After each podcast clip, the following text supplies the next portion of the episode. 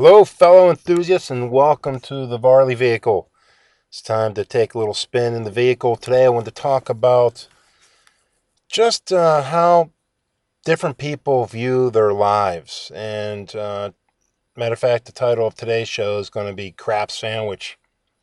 When I was in college in the summer, I used to work for uh, the county that I live in, used to work for their maintenance department, either cutting grass or sweeping up streets, you know, whatever they had us do. And there was one guy in particular, walk in. I don't remember his name. Let's just call him Joe. Hey, Joe, how you doing today? Well, you know what, Mike? Life is like a crap sandwich, and each day you're forced to take another bite.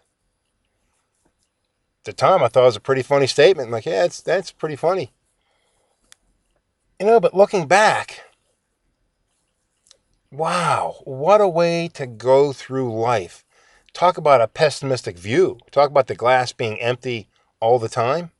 And this is the same guy that uh, during this time I was playing a lot of softball, and uh, you know, summer summer softball leagues, you're always selling strip tickets. This guy would buy a strip ticket, and one time I think he won a couple hundred dollars on it. Same thing. He, you know, he called me that day, that night, and he won. So I got the money to take it in. Again, Joe, how you doing? You know, Mike, life's like that crap sandwich. You know, and I hand him a hundred and some dollars, and he still thinks life's like a crap sandwich.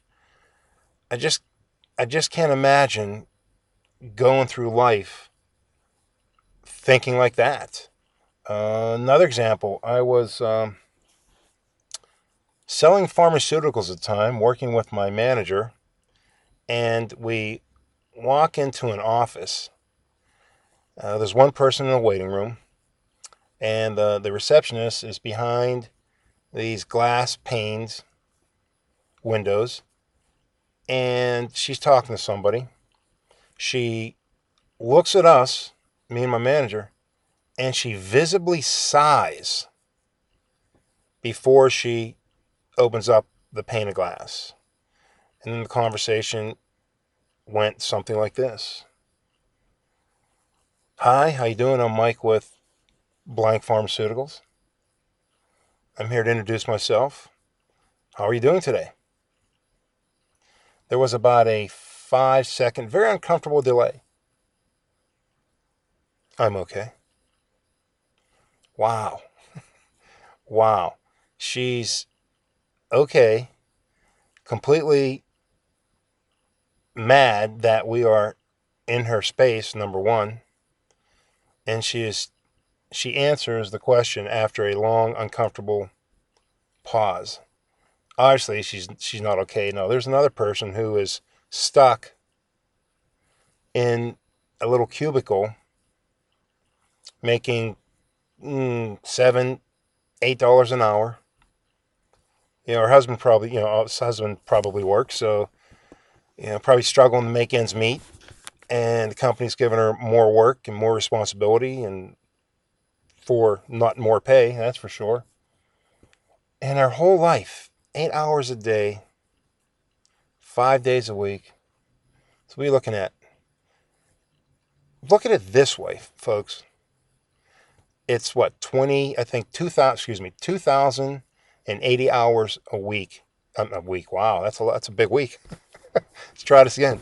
It's 2,080 hours in a year you work. So just imagine being confined in that cubicle for 2,080 hours. No wonder she felt like a caged animal. And again, that's another one that I just can't imagine living like that.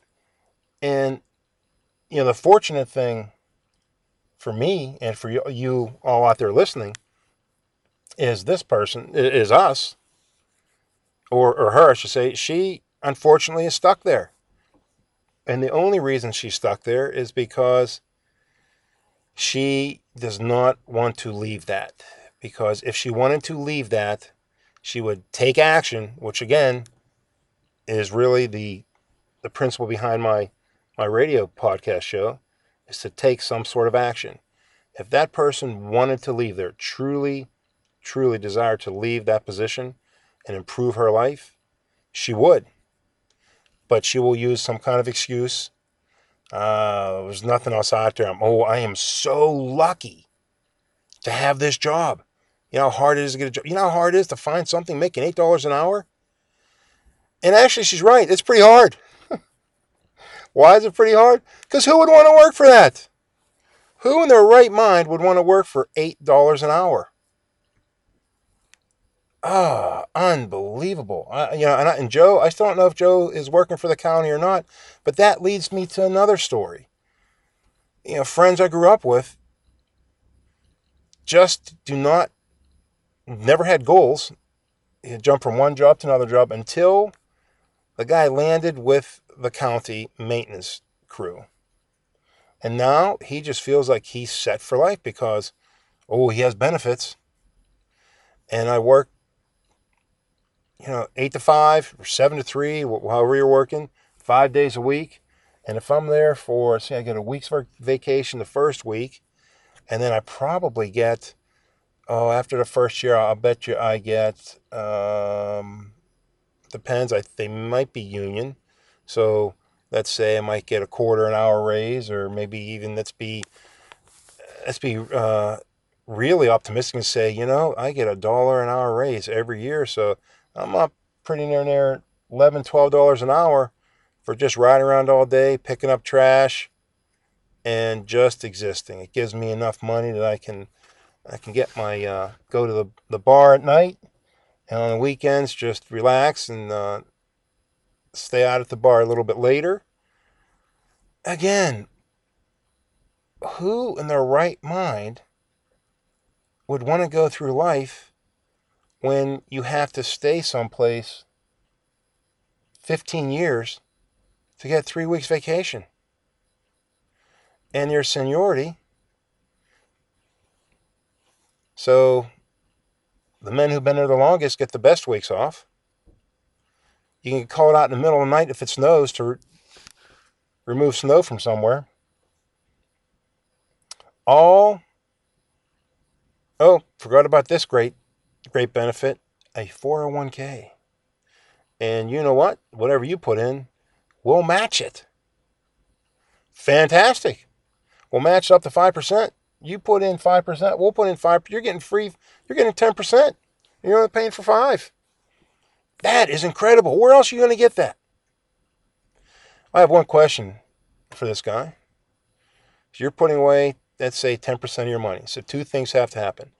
Number one, you have to hope that whatever 401k you put it in, that's managed by a group of, I don't want to say honest, but a group of capable people that will increase that money. So in the next 20, 30 years, however long away you are from retirement, that that money will be there, number one.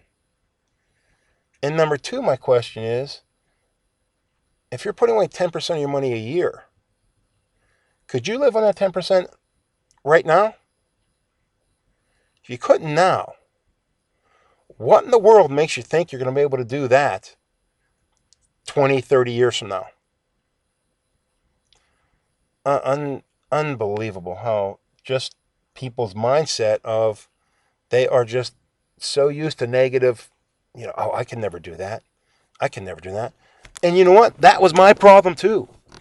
That's why I'm in my mid 40s and I'm only embarking on this new enterprise of being a personal development coach, a life coach now. And a lot of that was, for me, anyways, was lack of confidence in myself. I always thought I'd all, you know, the negativity build up. Oh, something's to, you can't do that. You have to know all this stuff.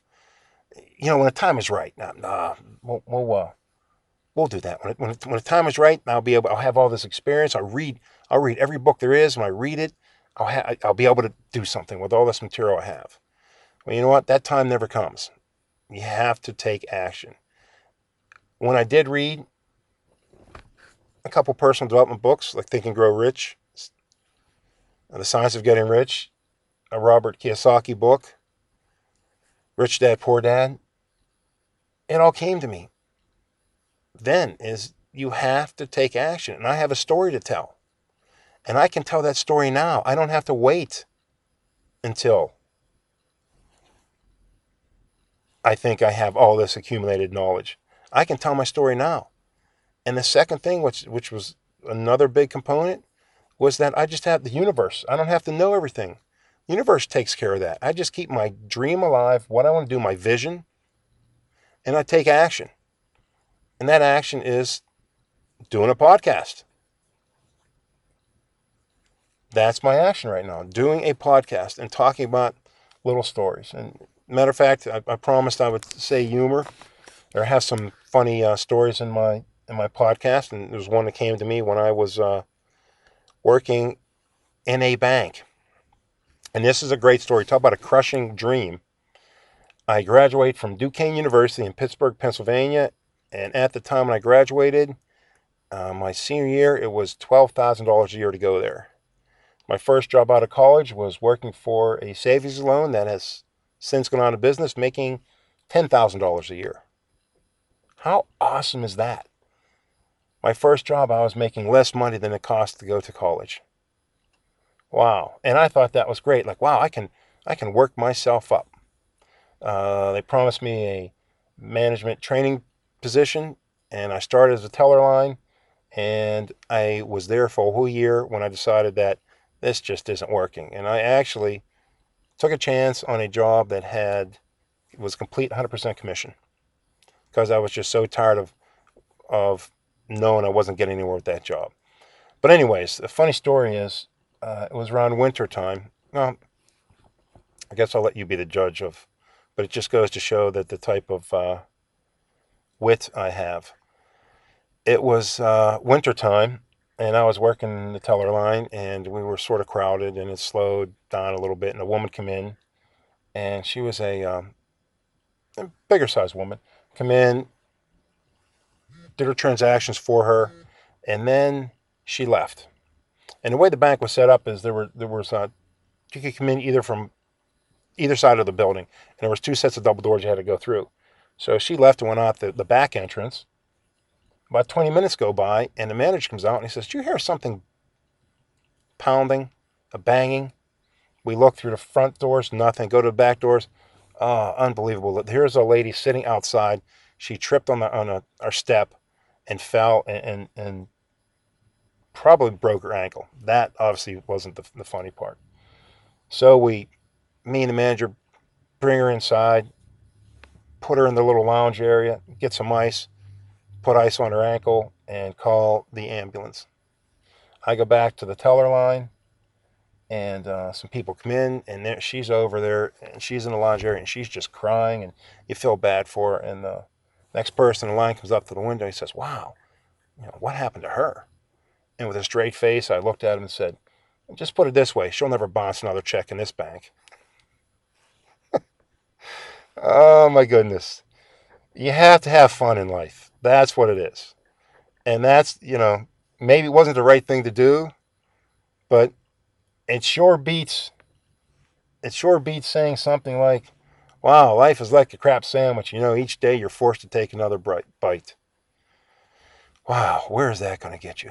So, our action for today before we park the vehicle is when you find yourself talking to someone like that, maybe don't be ignorant, but just eh, stop them in mid sentence and think of something positive to say. If not, just, you know, just maybe even this say this hey, I'm in a good mood. Don't need to hear anymore. Thanks. I'll you know, see you another time. But the key is really, if that type of person is going to be, you really don't need that type of person in your life. If their whole out, outlook in life is is taking another bite from a disgusting sandwich like that, you have to really question whether you really need them in your life or not. That's the way it is. Thanks again for listening.